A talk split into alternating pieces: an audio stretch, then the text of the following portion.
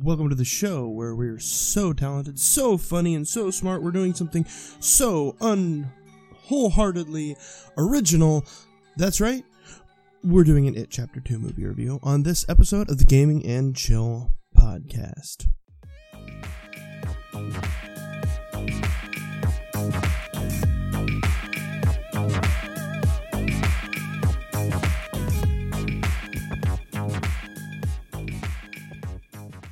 So the day before this was recorded, I actually went and seen It Chapter 2. I was a huge fan of It Chapter 1, and uh, I admittedly have not seen the original mini series or read the book. But, dear Lord, I have read the Wikipedia page enough times, and uh, I've seen enough movie analyses and everything that I get where they're going. So I'm not going to be relying upon the nostalgia factor to tell you whether this movie is good or not. What I am going to be doing is looking at it from a critical standpoint and saying, is the new one good? Uh, this is not going to be a review of the first chapter, just of the second chapter, using the first chapter only as supplementary material. That being said, TLDR, I enjoyed the movie a lot. A whole lot. It was a lot of good things wrapped up into this uh, almost three hour long film. The characters were great. All of the characters played well off of each other. I'd seen some reviews that they had no chemistry. And I actually, on some levels, agree and also wholeheartedly disagree. Because there is a sense in which these characters were uh, living in different areas and lost all recollection of the city of Derry. And therefore, they grew up not, they grew as adults not remembering their childhood friends. So it's like if you went and met somebody you knew 20 years ago and now you come together. Of course, you're not going to have, you know, any chemistry because you don't know that person. You don't remember the good times or the bad times with them. So there's no chemistry because there's not supposed to be chemistry. If there was chemistry, it would feel awkward and not great. The scares I felt were actually well earned. There was a couple, like, mostly they were all jump scares, but I'm okay with that in this film. Um, I don't need prolonged horror because it's I mean, if you really think about it, the premise is well, kind of goofy. A killer clown that feeds off of fear? Cool. Oh, yeah. The clown's not actually a clown, it's some other entity. Okay. That's inherently goofy. And it works. It's not like comedy horror, like, uh, terrible movies such as Thanksgiving or Yoga Hosers or anything like that. It's there's comedy in a horror film, which the more I think about, the more it works. Um, some people say it's, and even myself sometimes say it's a little bit of tonal whiplash. But then when I stop and think about it, like these characters are supposed to beat characters. So it kind of makes sense that they fill these archetypes. You know, the the stoic leader, the historian, the joker, the person who is inherently scared, who has the most to overcome over everyone. You've got the righteous warrior who can be the leader, the person who wants to take out this threat because, well, they have a personal connection to it. All of the cast plays well off of each other. And the older cast plays well with the younger cast. Now, some of the characters, it did take me longer than I'd really like to uh, admit that I was like, who is that again? Is he child actor? Who is that? So when they age up, you're sitting there going, well, who was that? I don't quite remember that character. Maybe they were in the background. Maybe they just, you know, they chose a different actor that I was like, oh, yeah, it makes sense once you realize it. All of the characters in this movie are great. All of the actors were pristine picks. I could not have picked a better cast if I had an unlimited budget and unlimited time. These characters were great. These characters played well off of the younger selves that they are supposed to be emulating. Uh so I'm I'm excited by it. It was really really good. It didn't feel like 3 hours other than my ever increasing need to pee. Which let's talk about that in a theater. Why is it whenever you go to the theater, you sit down and 20 minutes in you're like, "Hmm, this is going to be an interesting movie." because man, I've not been sucking down my soda, but or my lemonade in my case. But you're sitting there going, I've never had to pee more. I think it's a movie theater curse. But back to the movie, I think that it works so well. They were able to touch on so many different topics. Um, they were able to touch on the small city vibe that existed within that world of Derry, Maine. There's so much done right. And I, I think that there, the, the flaws in it are only minor technical flaws for me. Because like the dialogue was really good. It sold you the idea of a small town and the small town mentality it was a lot rougher in uh, in this one than in chapter one because you have a more adult cast rather than a child cast.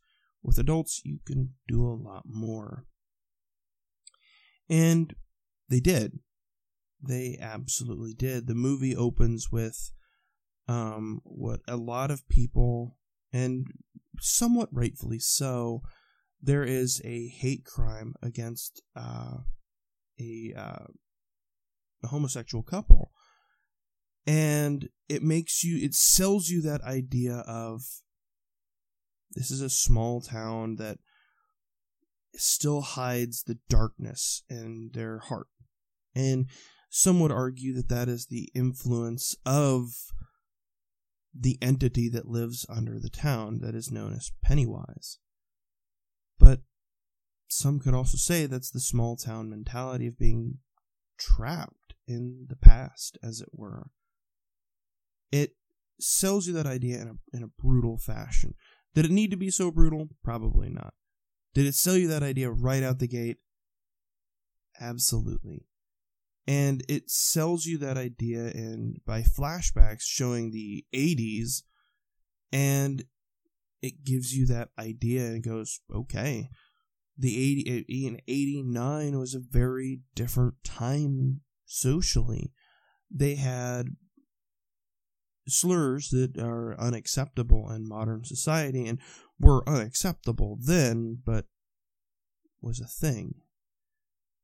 It really sold you that idea that there is a time difference. That it, it gives you that time in the past and makes you go, wow, things were vastly different than they are now. But the more things change, the more things stay the stay the same. While I was watching it, I had the striking thought of what is old is new again, in that Pennywise comes back and things that were come to be again. Fears arise. People start acting irrationally angrily, and darkness boils within their heart. It absolutely sells you that idea in the movie. And it gives you that idea of you can't live by forgetting the past. You have to accept the past, the good and the bad. And for a good chunk of the movie, the characters had to go through that literally they had to go find tokens or totems or whatever you want to call them. But really, what they were is they had to go and face their fear, face something that actually held darkness in their heart. things that they had forgotten, things that they had wished they could forget, happy memories they wanted to remember.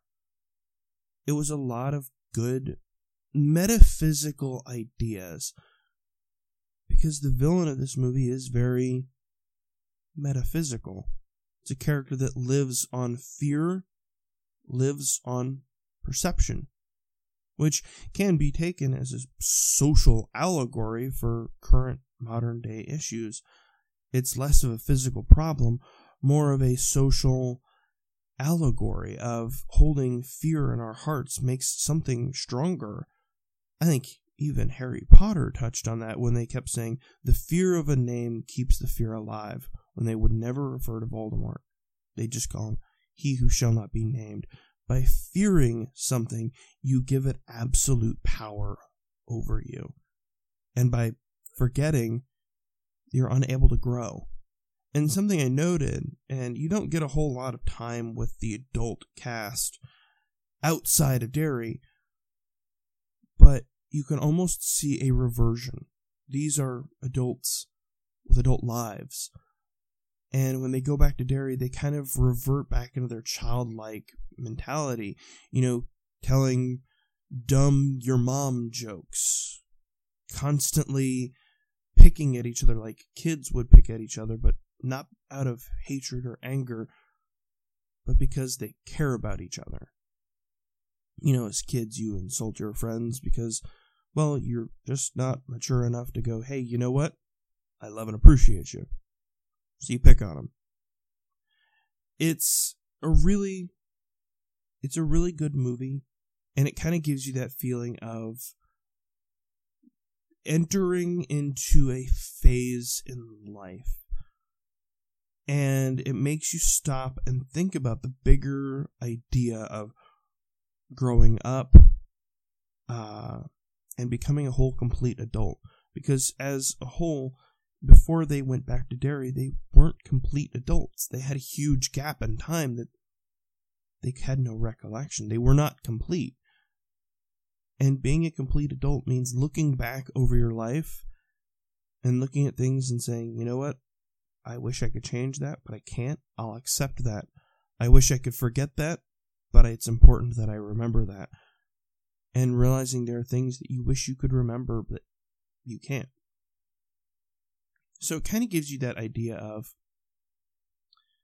being a complete, whole, healthy adult means being able to look back at your past and go, I'm not proud of that. And living in shadow and fear of something. You know, we all have those things in our past that maybe we don't like remembering. Maybe it's a dark time in school. Maybe it's, you know, stupid things we did and friends that we lost. But by looking back on it and accepting it and not sitting there and going, I wish I could change it, I wish I could change it if I could go back. There was never that sense of, I wish I could forget this ever in the film there was characters that said, "Oh man, I, I think I was better off," but they stuck around. They stayed together with the friends that they had had as kids, and after they take care of the uh, the entity known as Pennywise, they are able to remember for all time. They don't forget. Their vow that they made at the end of chapter one has been completed. They've made a full journey. So this movie has a metaphysical idea for metaphysical villain for metaphysical weapon. There's at one point this one of the characters is given a like a, a fence rod. I don't know what the technical term for it is, but it's like a bar that you put on a fence. And it was in Beverly called it a monster killing weapon. It was just a piece of a fence. It wasn't anything special. It was belief and courage that made it into something uh, worthy to kill a monster, to weaken a monster. It wasn't anything special. And I think that that speaks on a lot of levels. That sometimes it's the things that aren't special that are able to accomplish the most. Sometimes we're scared as adults. We're scared that we're making bad choices, that there is no safety net for us anymore. But that's just it. Stepping forward into the light and courage and being able to say, I'm ready to face it, makes you even more stronger. Makes you stronger is the correct way to put that.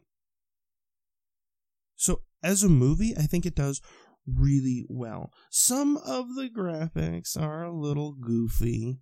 You know, they may not look the best, but I think the positive overwhelms the negative. I would highly recommend this film if you are a horror movie fan. If you're a comedy movie fan, I think there's enough comedy in here to keep it going. Because while it's a horror film, you are never left in horror. Most of the scares are startling. I've likened it, mm, rightfully so, to a balloon popping. A balloon popping scares you, but it's not scary.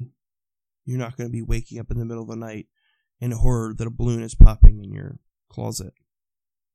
Yeah, maybe you may have a fear that there may be a spider clown in your closet, but that's just a little odd. Not gonna say that's bad, because I'm not here to tell you that your fears are wrong. But what I am saying is it's not scary. You're not going to be horrified leaving going, oh, I'm sleeping with the lights on tonight. No, that's reserved for the movie Signs. But I think that is really good. I think that if you have the time and you're a fan of movies that make you go, huh, and you do want to have uh, moments where it is scary, where it does startle you, then I think you should wholeheartedly go see this movie. Get you a, a nice drink, get you some popcorn, sit down, watch this film, ration out the drink because there is not eh, once you break into like the hour mark, it's not a good time to leave the room. Just saying, there's a lot of things that happen pretty quickly, but never at a breakneck speed where you're like, whoa, whoa, whoa, whoa, I'm, I don't know. Um, the only other negative that I can have is you may feel some tonal whiplash, and I think that's okay because it doesn't it cuts the horror with comedy and cuts the comedy with horror. It's kind of that Reese's peanut butter cup effect. You've got your horror in my comedy movie, you've got your comedy in my horror movie, and now it's better for it. The other part is only a technical thing, and I think it may just be for me. For the love of God, if you are making a movie, do not intentionally shine primary light sources into the camera it sucks. Stop it. I think that's just a gripe that I have with most modern movies is they shine lights directly into the camera and you're like, cool, didn't need that. The only other warning that I could give is there is a scene that has a lot of flashing lights and is very, um, if you are prone to photosensitive seizures or anything like that, that might be your time to go uh, go to the bathroom, go get a refill on your popcorn or your drink or whatnot. Because it, even I was going, okay, that's it's a little rough. I'm not super photosensitive, nor am I prone to epilepsy or seizures, but man, it was not fun that scene. I was like, cool. This is a useful scene for storytelling, but man, really wish we hadn't done it like this.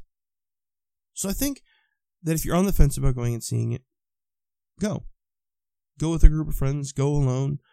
Just go. Have some fun. There's enough jokes in there um, that you will find yourself laughing after being startled, which is okay. It makes sure that fear is not instilled in your heart. By no means is it like a, it's gonna stick with you for a while. The metaphysical idea will. The fear not so much. It's not a movie that wants you to be afraid. It is a movie that wants you to be brave, which I think is the core of the movie. And I, think you can take some social commentary from it if that's your thing, and it absolutely is my thing.